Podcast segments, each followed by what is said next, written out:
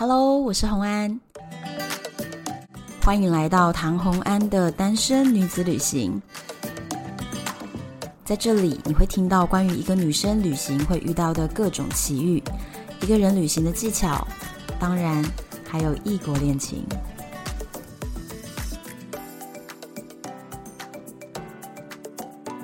欢迎回到旅游的单元。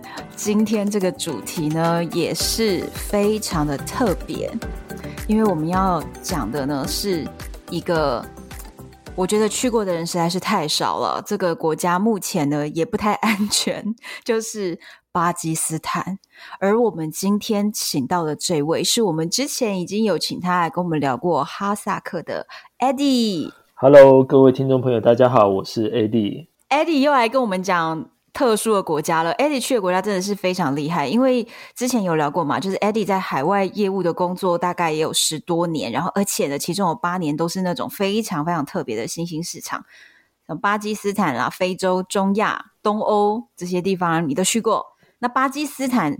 你是不是全台湾去过最多次的人呢？有可能哦。欸、对，我觉得应该是，因为我之前负责巴基斯坦业务大概三年半的时间，然后我去过大概十五次。嗯嗯。我去的时间比较早一点，是二零一四年左右就过去了，所以我想。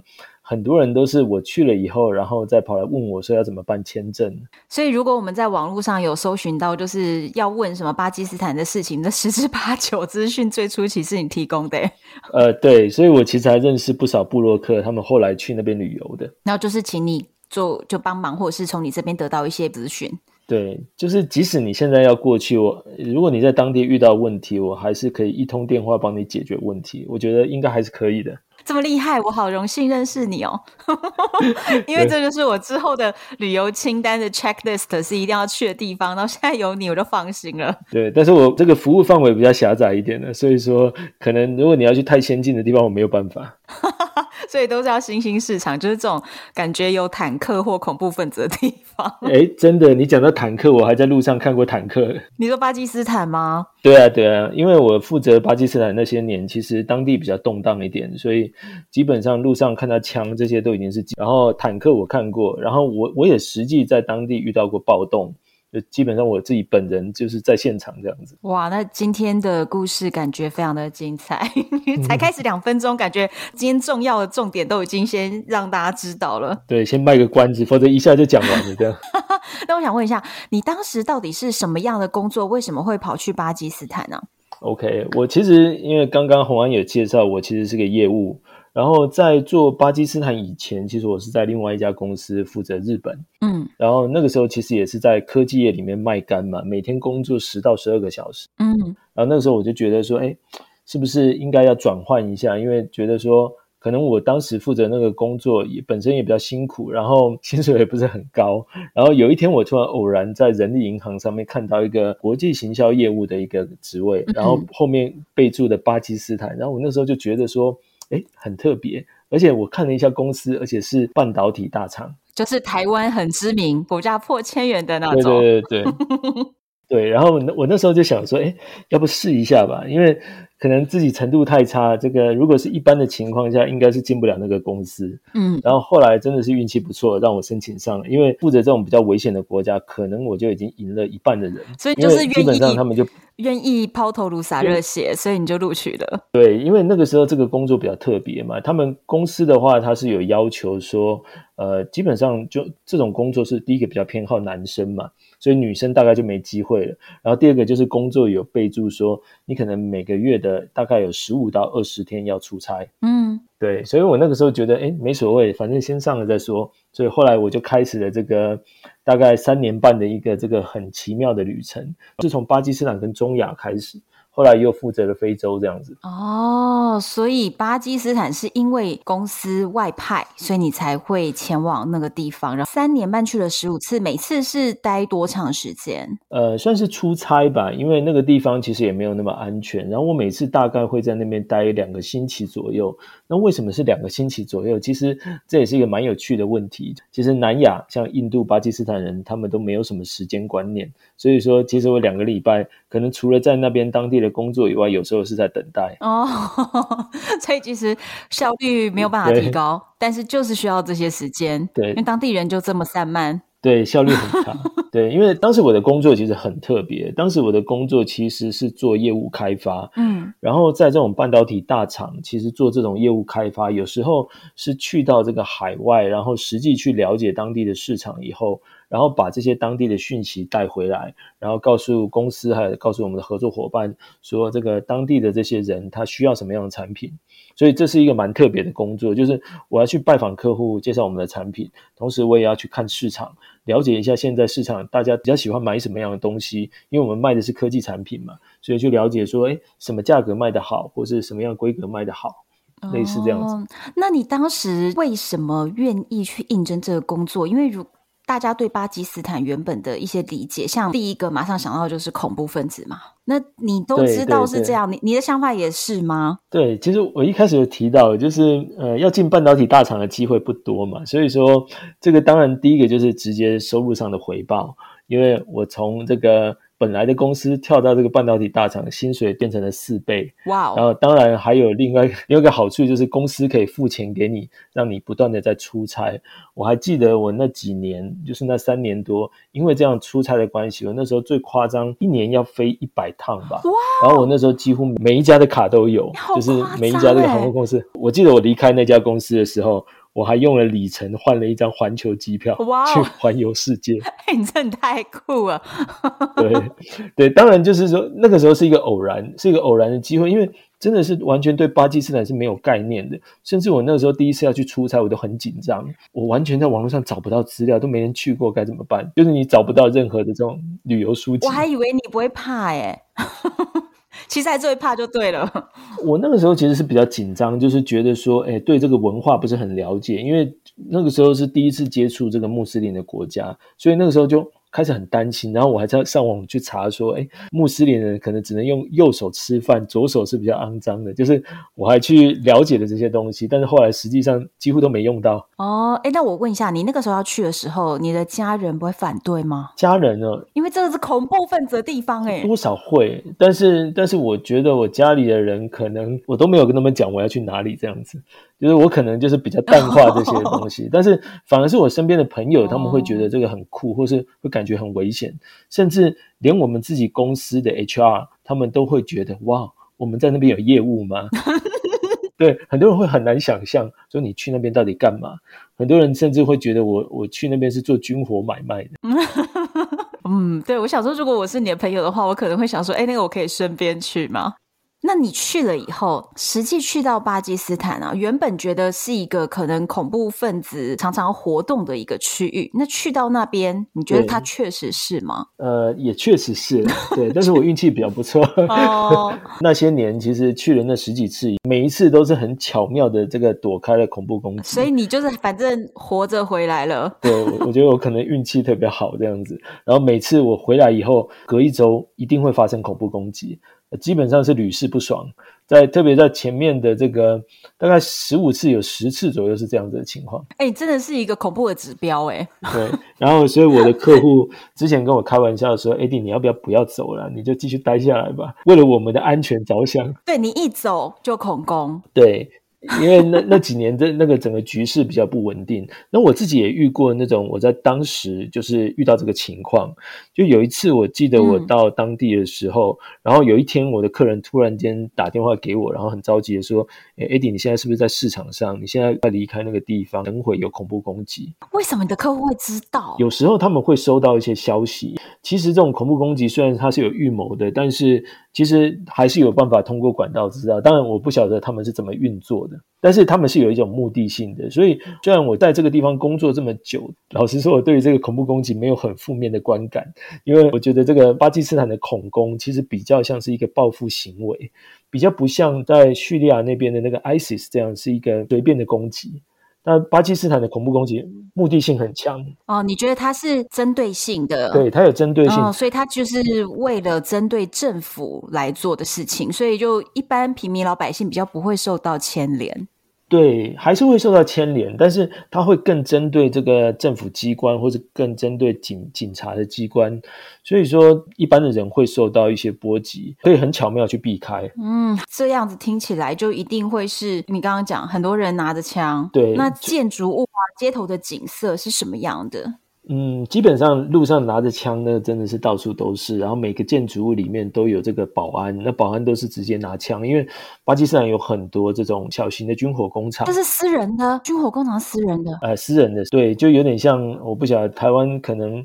这个早期像三重那边有很多这种加工厂，然后或是在台北县，然后那个工厂这种家庭式工厂里面就在造枪这样子。哦，对哦，所以一般人也可以买到枪，如果你要买的话。呃，很容易，而且很便宜。很便宜是多便宜？呃，我其实有点忘记具体的一个数字，但是可能一两百美金就可以买到枪了，各种不同的枪。哎，那这样子就台台币不用一万块耶？对，几千块，因为枪真的是满街都是，所以我们看到也不是觉得很惊讶。哦。哇哦，那所以建筑物呢，都是被轰炸过的样子吗？呃，看什么地方，像巴基斯坦南方的一个商业大城叫克拉吃，或是叫卡拉奇，嗯，那这个地方就是经常受到这个恐怖攻击，所以你这个路上看过去，就是感觉就是那种可能没有到断垣残壁，但是基本上感觉就是非常破旧的感觉。所以完全就像是那种电影里面如果有拍到这种战争场景的那个样子，对，比较有点像那样子。特别在南方，或是说在几个经常受到恐怖攻击的一个城市，你有去那些城市吗？你当时在业务推广上？呃，有，像我当时我就经常到南方的那个城市，我刚刚说的卡拉奇，嗯，因为我的客户有办公室在那边，所以经常都会看到，感觉就很破旧，甚至我客户的办公室感觉就像是个恐怖分子的一个巢穴一样，因为你 你要进门之前。外面有荷枪实弹的保全，还穿着军装，这样 七八个人，所以自己觉得很像在拍电影呢。呃，对啊，我自己还有不少照片。好好，这个要提供给我们的听众大家看一下，就是你如何从这个恐怖分子的巢穴出来的。对，哇，那我想跟大家就是简单分享一下关于塔利班到底是一个什么样的组织哦，因为我也是为了跟你做这一段的访问之前呢，很认真的研究一下。大部分的人就知道说，哎，塔利班是恐怖攻击。可是到底实际上是什么情况？我觉得大家可能不是很明白哦。塔利班就是阿富汗的一个武装组织，后来跑到巴基斯坦，因为阿富汗跟巴基斯坦是邻居嘛，然后他们就跑到巴基斯坦有一个分支机构了，所以就是有阿富汗的塔利班跟巴基斯坦的塔利班。但是后来其实这两个国家的塔利班已经切割，阿富汗的塔利班声称自己是一个。军事政治的组织，然后他跟国际单位就是保持一些对话接触。但是巴基斯坦的塔利班，由于他们是一直在跟巴基斯坦政府有一些恐怖攻击的一些行动，所以国际社会就普遍认定说巴基斯坦的塔利班是恐怖组织。然后刚刚也跟你讨论嘛，就是简单讲比较好理解的方式就是。他们就是很像黑社会的一种概念，对不对？对对对，其实你刚刚讲的已经非常清楚了。塔利班在两千年初的时候已经被美国政府推翻了。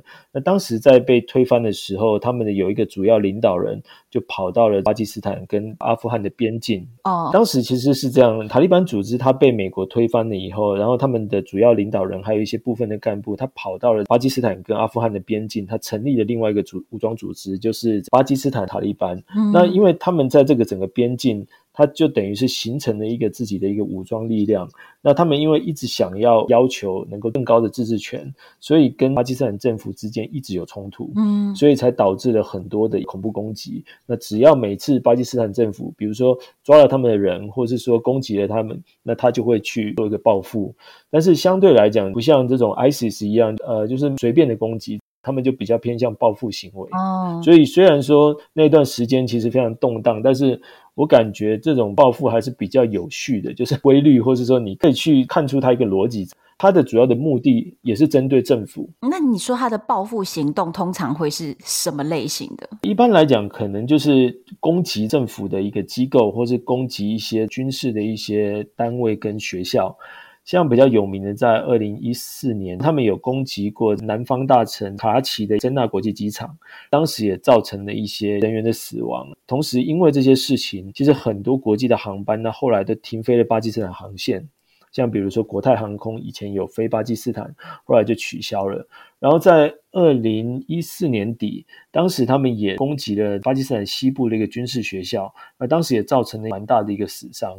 所以在那一段时间确实是比较动荡，所以很多人对巴基斯坦有一个很负面的印象，就是因为当时巴基斯坦政府跟巴基斯坦塔利班之间的一个冲突，所以就一直都是动不动就来一个汽车炸弹，不然就是人肉炸弹。对对，所以说我当时去的时候非常特别，他们的饭店弄得跟碉堡一样，饭店的外墙外面通常会有那种货柜围在外面。基本上所有的比较大的饭店里面都是有一定的武装的部队，可能差不多有十到二十位，然后会守在各个闸口。嗯，然后汽车到了这个饭店，它是会先停在闸口外面，要把前面的这个引擎盖打开，后车厢打开，然后他们还通过机器扫描，扫描过了以后才能进去。进到饭店里面，通常在巴基斯坦的饭店，你不能直接停在门口。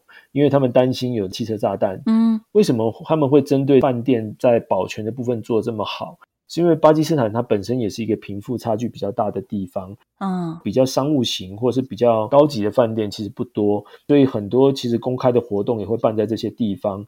所以这也代表说，这些地方它会成为恐怖分子他攻击的一个目标。因为这样影响会比较大。对对对，像我以我自己常住的那几家饭店。他们经常都会有一些有钱人啊，或是政治人物到当地去办活动。那我听说我在我去之前，那曾经还有发生过这种炸弹攻击，然后把饭店前面炸了一个洞这样子。所以他们对这一块 就是非常的小心。多大的洞？可能的一个货柜这么大吧。啊，真的？因为那真的是一个超级大洞欸。对啊，所以。反正那里也经常发生这种事情，所以很多人可能也见怪不怪。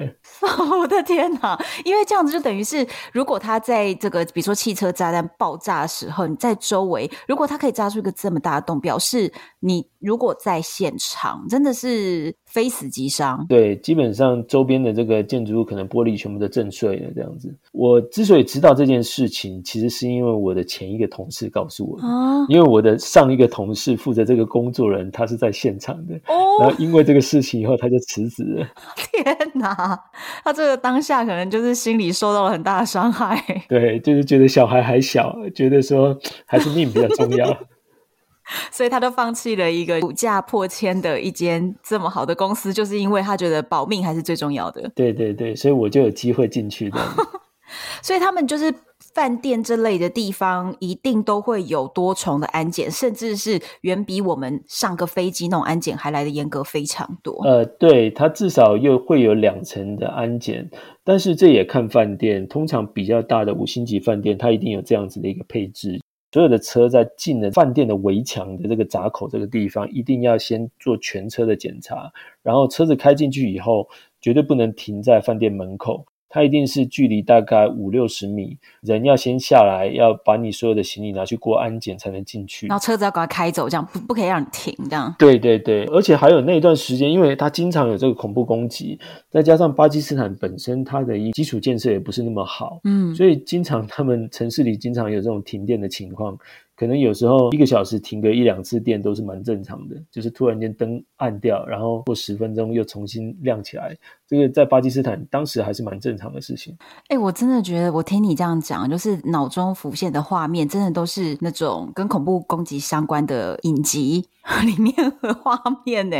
突然觉得那些影集拍的真的是很写实。对，那个时候我其实去拜访客户的时候，有时候客户他会要求他要派武装的一些人员陪我回到饭店。嗯我经常我都说不用了，我都这么熟了。可是他们还是派，对，还是有几次，特别是开会开的比较晚的时候，哦，因为在当地可能你只能通过轿车，或是在当地就是找这个路边的嘟嘟车。外国人可能在那边会人身安全的风险吧。哦。那你说就是包含那种麦当劳啊那种地方也是要层层安检吗？呃，对，所有每一栋建筑物进去之前都一定有那个安检的那一道门。只是麦当劳它可能做的比较可爱一点，它外面可能贴上一些麦当劳叔叔这种，他会做一些装饰。对，但是每每个大楼都要。哎、欸，我想问啊，这样的地方还会有普通的居民也还是一样在那边生活着吗？呃，对啊，还是在这边生活着，不然他要住哪呢？不是因为听起来就是很危险呢，就是感觉应该要把小孩子弄到别的城市去吧。哦、呃，可是整个巴基斯坦 其实基本上无处可逃，是吗？呃，对，其实当然有钱人，他们可能有些人已经移民到国外了。嗯，然后其实他们恐怖攻击，它也是有一些相对针对性，有些地方是比较难去预期的，所以大家只能是说没事会离警察远一点，哦、因为离警察太近反而很危险。因为警察就是他们的目标。警察就是个标靶，你知道吗？靶子就在这儿，就不要靠近警察。他们为什么用人肉炸弹或是这个汽车炸弹？就是说他们会想办法去靠近他们，然后去引爆。所以说，你只要跟他们保持距离的话，我觉得被影响的概率不是那么高。嗯、你如果仔细去查阅所有巴基斯坦的恐怖攻击的一些记录来看，你会发现大多数都是跟警察或是官方单位是有一些关系的。嗯，所以其实普通的。比如说学校啦、医院啦，可能就不是他们的目标，就相对安全的。对对对，大多数我觉得就是警察单位、政府单位、高级饭店跟他们的清真寺，大概就占了九成吧，就占了九成的这个地方。哦，那你刚刚在节目一开始有跟我们讲说，你在巴基斯坦还遇过暴动，而且你那个在暴动现场，你原本还在路边拍影片哦。对对对，其实我不是原本在路边拍影片，我是刚好搭车，然后经过暴动现场，我赶快跟司机说，赶快停车，让我下来拍个影片。你这个人，然后我看到石头在上面飞。他是为什么会有这样的暴动啊？是这个跟就是恐攻有关吗？还是只是一般的暴动？这个可能跟恐攻没有关，可能就是一般的暴动，但是具体原因是什么，我不是很清楚。但是其实巴基斯坦它除了恐攻以外，有时候也会有类似这样的暴动，因为你知道，在穆斯林国家里，它主要有两大派系，嗯，就是有逊尼派跟什叶派，嗯，特别在有一些比较有宗教意义的一些节日里，这样子的一种纠纷就经常会发生。我举个例子来讲，像巴基斯坦，因为他们是穆斯林嘛，他们是用穆斯林历。在穆斯林历的正月里面，他们通常有一个中文的翻译叫阿苏拉节，或是它叫赎罪日。嗯，就是那一天的话，什叶派的人他们会拿刀来劈自己，就有点像是那种，就是那个鸡童那种感觉。哦在路上就会很血腥，像那种特别有宗教意义的时间里，其实就容易有这种派系的一些冲突。哦，所以在路边随时一言不合就直接丢石头。对，有时候啦，也不是经常，然后就刚好被你看到。对。哎，请问你这影片还有留着吗？有啊，我有影片。好，好，好，提供给我们。其实我真的觉得是蛮傻眼的，因为我觉得人类就是这样子。你看，都是几百年前宗教战争，直至今日啊，到现在还是有某些国家，就是为了宗教的立场不一样呢，大家可以有这么多、这么多的武装的冲突、血腥的冲突。可是，当然，因为像在台湾，可能我们比较冲突的是政治，而不是宗教。对，所以对我们来说，就是听到说啊，居然对于宗教不一样的理解，就可以吵成这样子，真的是相当觉得不可思议耶。对，其实在，在在整个这个西亚到中东这一块。它经常是政教合一的，所以说你会发现为什么很多国家跟国家之间的冲突，其实它本质上的原因是来自于一些宗教的一些立场、宗教的理解不同。而且我觉得这个理解不同，其实有一个很特别的点，就是因为啊，其实他们都是穆斯林，而且他们都尊重他们的那个经典《可兰经》。对，可是。《可兰经》是一个非常艰深难懂的一个经典，甚至连我认识的非常非常多不同国度的穆斯林朋友，他们都拥有《可兰经》，却不一定读得懂。《可兰经》的解释也就依赖着世界各地的位高权重的学者去做解释。可是因为这些学者他们会有自己的立场，所以解释出来的方向呢就不一样。嗯，所以包含身边中很小的事情，比如说能不能被拍照。女性能不能工作啊，或者是同婚这些东西，可能也都是《可兰经》里面不同教派就有不同解释。对，但是巴基斯坦整体来说，它还是一个比较保守的一个国家，所以在那边你可以很明显的感受到，就是说男女之间的分际是非常明显的。然后像在外面购物买东西，多半是男性的工作，女生大多数都是在家的，就是不像台湾一样是女生去买菜，在巴基斯坦是男生出去比较多。然后女生很少看到。哎，我跟你讲，穆斯林国家好像真的都这样，因为我跟摩洛哥的关系很好嘛。摩洛哥的朋友也是这样跟我讲，他说家里如果说是姐妹们或者是妈妈需要什么东西，那就是爸爸出门去买。我说爸爸怎么知道他想要买哪一个牌子的呢？对不对？然后他就说我反正买回来了。用不用是你的问题。对对对，就是他们的姿态是这样子的。所以很少看到女生走在路上，对吗？对，相对比较少，这是一个蛮少见，甚至就是说未婚的男女其实走在一起的这个几率是非常低的，因为感觉可能在那种地方会被人家指指点点吧，因为毕竟是一个非常保守的一个宗教国家。那如果是夫妻呢？走在路上，夫妻相对比较多，但是感觉还是有限哦。而且我之前观察到的是，他们的太太们也都是走在后面。呃。就是并不像我们是哦，手牵手走并肩走在一起，他们不是，就是感觉是跟在后面而已。呃，因为穆斯林其实有很多种形态，那巴基斯坦他们比如说在穿着上可能没有那么的保守，像比如说在中东有些他们是穿黑纱嘛，对，巴基斯坦他们的这个纱相对是比较缤纷一点的颜色。哦，真的啊，是花的？对，是花的，是花的。哦，那这蛮特别。那你刚刚讲到男女之间的关系，那另外一个哦，就是关于他们既然男女分际如此的分得非常清楚，那男性之间他们的兄弟情谊，你是不是也觉得特别不同？呃，对，其实我在去巴基斯坦这么十几次的过程中，我大多数都遇到的是男性，所以我感觉到，因为可能是因为宗教的关系，所以男生跟男生的互动非常的亲密。嗯。就像比如说我们在台湾以前在学校、嗯、看到女生手牵着手去上厕所，你会觉得女生之间是很正常的。对。但是在巴基斯坦，我看到比较多男生跟男生抱在一起的。什么？他们他们为什么要抱在一起？就是什么情况下抱在一起？我觉得他们可能就觉得是兄弟吧，因为像在外面你看到很多人骑车嘛，那骑车他们可能两个人骑车就会抱在一起。嗯、如果以台湾来讲。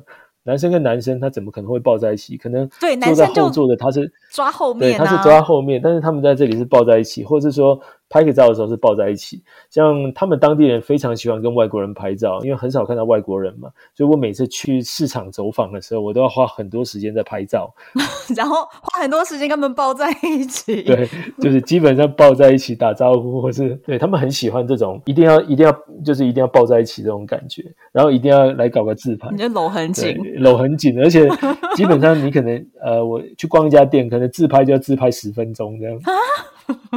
啊 那你不会觉得有点怪怪的？呃，当时做那份工作，我是觉得说，就是通过这样的方式，可以跟他们比较靠近的。然后另外，我可能身上会带一点跟巴基斯坦有关的东西，因为那几年其实整个恐怖攻击的事件比较多一点，所以公司其实他们会叫我们说，你适度的可能要背一下《可兰经》，知道一点这个很基本的东西，然后可以保护你。当时其实因为我们也不懂，我可能自己也不怕死，所以我觉得啊没所谓。但是我我身上我会刻意去买这种带有巴基斯坦国旗的这个手机壳，然后你在跟当地人沟通的时候，有时候适当的亮出来，确实可以拉近大家的关系。因为他会觉得，哎，你喜欢他们的国家这样，嗯，他们就会至少感觉有一点认同，这样，对，比较不会被人家 当成剑靶。对，而且巴基斯坦人其实整体来讲，他们因为穆斯林人，他们其实表现比较友善一点，所以你在路上遇到人，其实他都会邀请你去喝茶，嗯，或者吃午饭之类的。所以你也去过别人家家喝茶跟吃午餐吗？呃，也去过，也去过。男生，呃，都有啦，都有，男女都有。都有，你也太厉害了吧！所以该不会在巴基斯坦是有艳遇的吧？嗯，这个是蛮特别的一个经验，可以分享一下。我自己现在回想起来都觉得很特别。好，因为我刚刚有说到，其实巴基斯坦本身女生就很少，嗯，然后又是一个宗教分际非常强的一个国家，嗯、然后。所以我记得我当时在那边工作的时候，有时候我经常要到市场上去走访，就是到每个门店里去了解一下，说，诶，什么产品卖的比较好，为什么？嗯。然后那时候我记得我曾经在我客户的一家店里面认识一个小女生，然后那个小女生可能在里面做一些客服吧，她只有十七岁。年纪这么轻的艳遇，你这样子，请问这样合法吗？他成年了吗？呃，还没，当时还没成年。我我认识他的时候，是因为我当时刚好去那个门店里面逛，然后聊一聊，以后他就把电话留给我。嗯，有一次我就是周末的时候无聊，我问他说：“诶，这个附近有什么地方可以逛？”他就跟我说：“诶，你可以去看海，因为巴基斯坦人蛮喜欢看海的，特别是住在南方的城市，真的不夸张。去海边的时候，所有人都在看海。”而且那个看海是真的看海，他们就坐在海边望着海这样子，用眼睛看。对，用眼睛看，坐一排坐在这个堤防边，朝着海边发呆这样子。所以他就约你，你约他去看海。我我那个时候只是问他，然后他就跟我说他可以带我去。哎、嗯、那时候我就想着哦，好啊，没有问题。然后我们就约在一个地方见面。嗯，结果一去的时候想不到，不只是他，他把全家都带来了。他的妈妈、他的弟弟、他的哥哥全来了。这到底是一个相亲还是怎么回事？对，我当下很傻眼，我那时候觉得哇，这是怎么回事？这也就算了。后来让我更傻眼的是，我们刚好在过马路的时候，他居然就把我的手牵起来。他自己主动牵你的手？对，他主动牵我的手，而且他妈还站在后面。这样合法吗？请问？我我觉得我我很担心我被浸猪笼，还是被人家砸石头。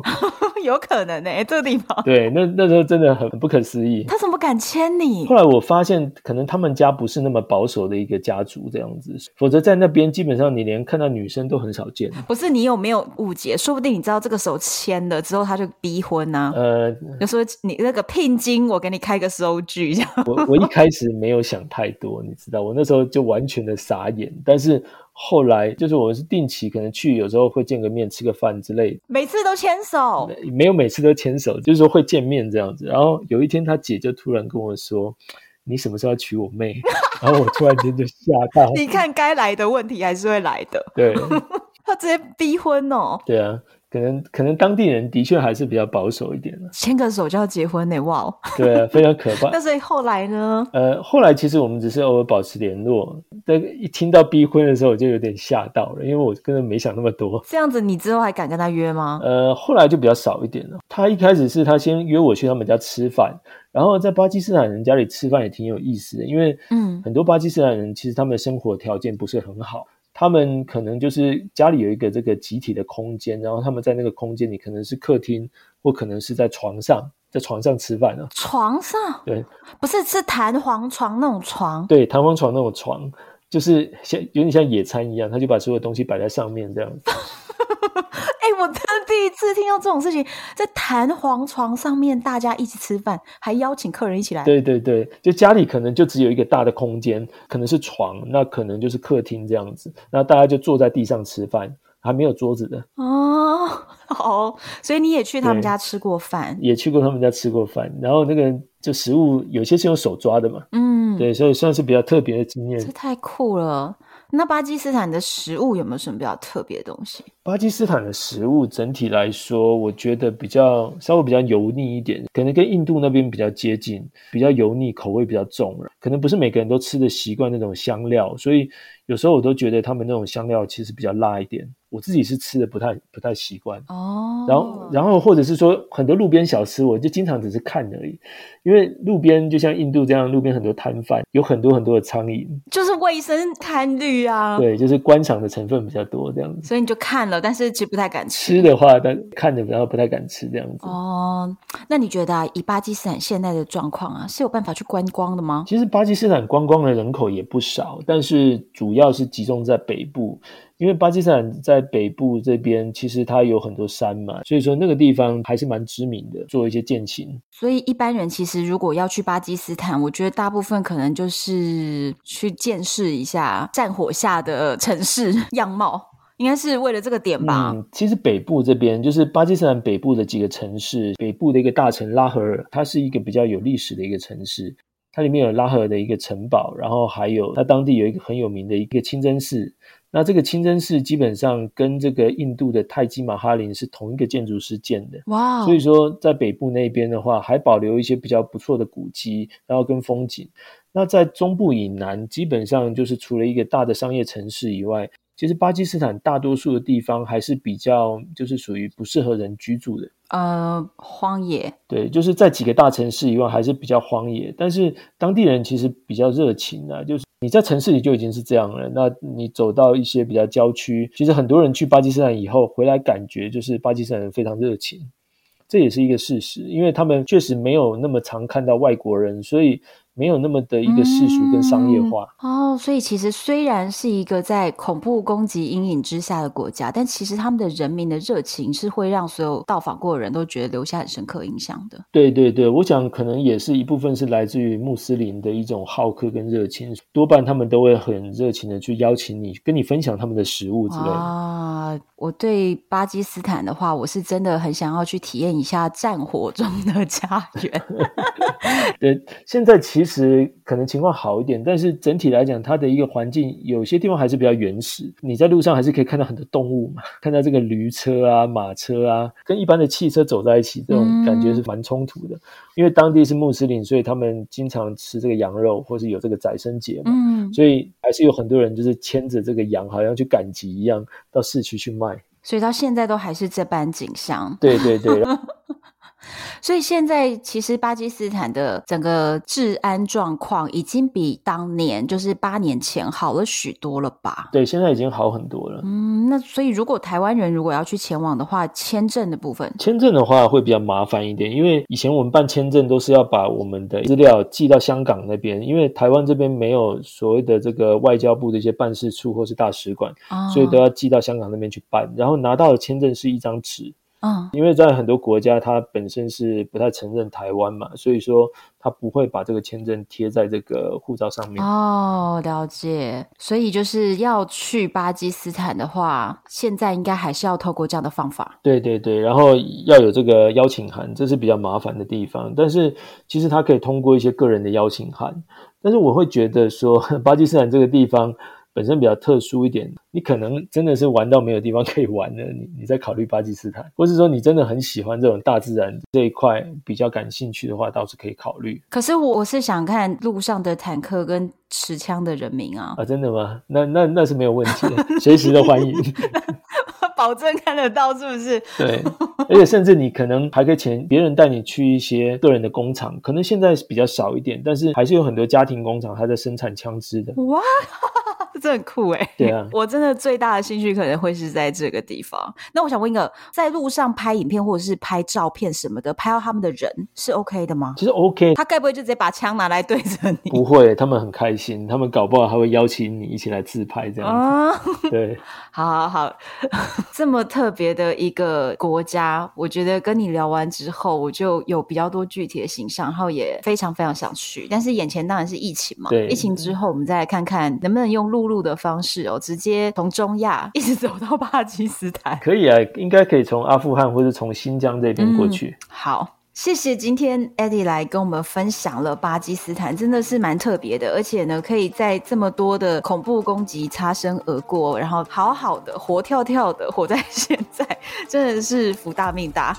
好，那如果呢，对今天的故事觉得相当有趣，想要看一下 Eddie 分享给我们的照片的话呢，请到唐红安的粉丝专业或者是单身女子旅行 FB 社团，还有。IG 上面搜寻单身女子旅行或唐红安，都可以搜寻到我今天这一集的照片哦。那如果你有什么想法，也欢迎留言跟我们说，都是我亲自回复。希望你们喜欢今天这集，敬请期待下一集。我是红安，我是拜。拜拜。